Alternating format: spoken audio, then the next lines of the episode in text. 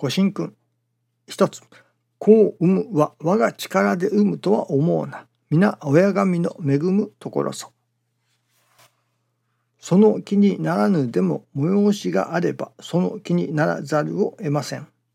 産むまいと思うても生まれ、産みたいと思うても生まれない。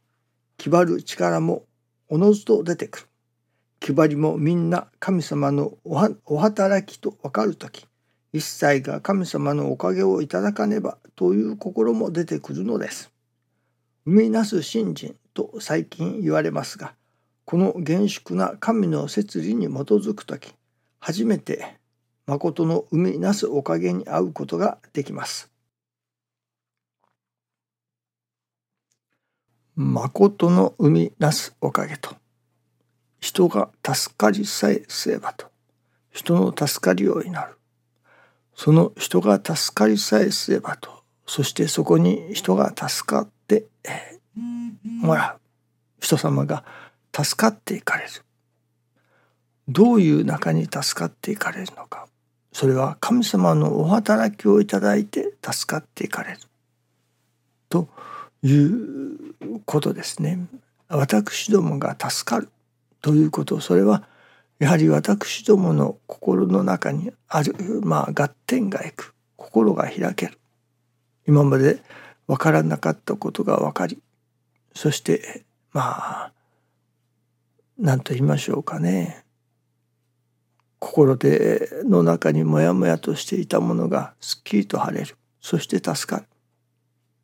ということですけれどもまたそれらは神様のおかげをいただかなければやはり助かられるものではありませんね。私どもの自らの力だけではどうしようもない。いやむしろ私には何の力もないのだ。ということがまずわからねばなりませんね。今朝いろいろなことを教えていただきますのはそれは信心をするものというのでしょうかね。誠の信心をするものとしての心がけというのでしょうか。こういうことを分からねばならん。悟らねばならんということをいろいろ教えていただくように思います。その一つは今朝のこの一切が神様のおかげを受けねば多中間。ここ一寸動くことができない。私だと。いわゆる我無力をまず悟るということですね。まあそのこれは鶏が先か卵が先か分かりませんけれども人様の助かりを祈る。助かってもらいたい。神様のお役に立ちたい。と願う。神様のお役に立ちたいと願うけれども我無力である。だから神様のおかげをいただかなければ神様のお役に立つこともできない私なのだ。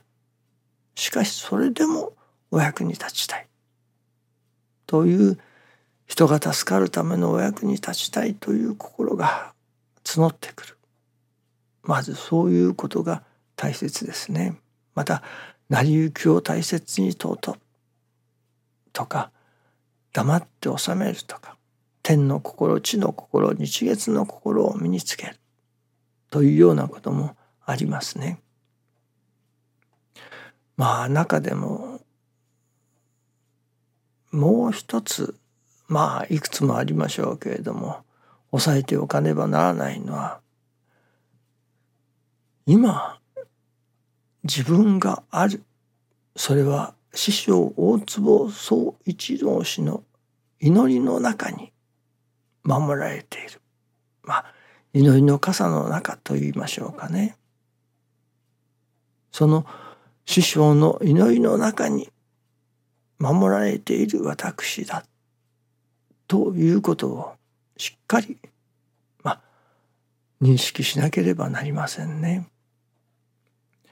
ある時ふと師匠がこういうお話をしてくれましたがしてくださいましたですか？してくださいましたがその武士の世界ですね。昔江戸時代とかそういう時代にはいろいろな藩というのがありましたね。まあ福岡地区で言えば黒田藩ですか。そういうまた佐賀の方で言えば鍋島藩というのでしょうか。いろいろな何々藩というのがありました。そういういわゆる藩の中だけで通用するお金というものがある。藩札というのでしょうかね。そういう例えば黒田藩なら黒田藩の中だけで通用するお金というのがある。信心というものもそういうものそういうところがあると。例えば師匠大坪総一郎氏の祈りの圏内の中だけで通用する。まあお金というのでしょうかね。おかげというのでしょうか。池上金光大臣様教祖様の領土の範囲内というのでしょうかね。その中だけで通用するというものがあるのだと。いうことなのですね。ですからこれは一切親愛や何行きを大切に尊ぶということなども私はその範疇に入ると思いますね。師匠の祈りがあるからこそ師匠の領土内においてその祈りの圏内において初めて一切が親愛なのであり成り行きは神の働きだから大切にするということなのですね。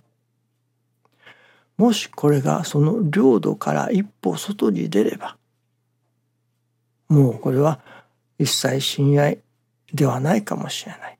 成り行きは神の働きではないかもしれない。悪魔の働きかもしれない。というようなことにもなってくるのですね。実のところは。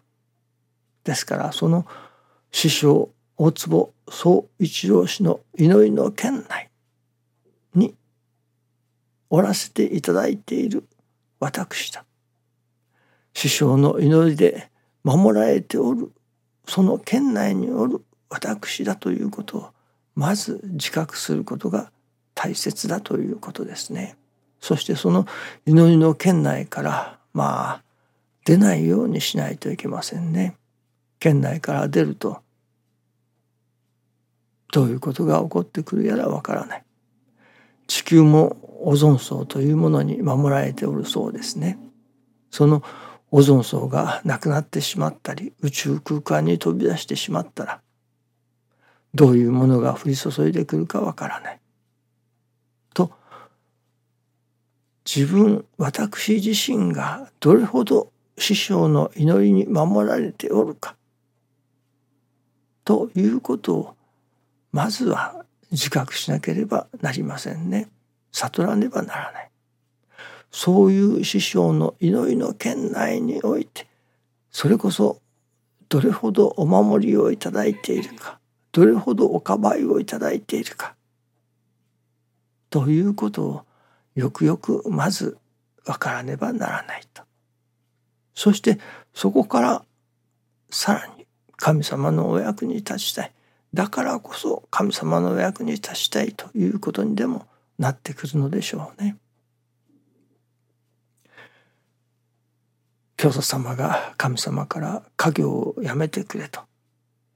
そして死んだと思うて欲を離して天地金の神様をまあ助けてくれと。世の難儀な氏子を助けてくれと。いわば家業をやめて死んだと思うて神の役に立ってくれとお頼みをされたわけですからその私どものそれこそ信心させていただく中にあっても取り次ぎ者というのがありますね。神様の願いを氏子の願いを取り次ぎ仲立ちをする。その取り次ぎ者としてお役に立つ御用をさせていただく。そこにはまずは何と言いましょうかね自分の願いというものを捨ててしまわなければならない。私どもにはやっぱり大きくなったら何々選手になりたい有名人になりたいこうありたい。あの商売がしたい。この研究はしたい。教祖様は農業をしておられましたね。農家としてまあ一流になろうとしておられたのでしょう。師匠はそれこそ商売がお上手であった。だから商売の神様になろうと。商売人で一流になろうとしておられたわけですけれども。ある時点からその自分のまあ将来への夢というようなものを捨て去っておられますね。そして神様の願いに生きるということに変わられましたね。その自分の将来自分が思い描いた将来をそのために生きようというのではなく神様が私にかけてくださるその神様の願いに生きようという一大転換がいりますね。家業をやめてくれというとこです。取次者としてはやはり自分の思い描いた将来の在り方というものをきっぱり捨てて神様の願いに沿い立てまつろという思いここにまあ一大転換がなされねばなりませんね。そしてさらに死んだと思うて欲を話してということですから自らの牙城牙欲私利私欲といったようなものを外してしまわなければならない。大変ある意味厳しいことですね。そして初めてそうやって初めて神様のお役に立つことができるようになる。ということですからね。私どもが誠の信心をする。神様のお役に立つ。人が助かるためのお役に立たせていただきたい。と思うからには願うからにはやはり無条件にそうできるというわけではない。やはり私どもがいくつかのまあクリアしていかなければならない。何と言いましょうかね。条件といったようなものがやはりあるということですね。誰でもが神様のお役に立てる。誰でもが取り次ぎ者になれる。まあなれる資格はあるのでしょうけれどもこういう条件を満たさなければ神様が使うてくださらない。ということもありますね。私がする私にできる。慢心が大怪我のもとあるいは慢心が出るとおかげを取り外すぞともおっしゃいますがその慢心というのは何かその一つはやはり私ができるとか自分でもできるといったような神様のおかげをいただかなければここ一寸私動けぬ私なのだということが忘れ去られてしまった人が慢心になった人ということにもなるのではないでしょうかね。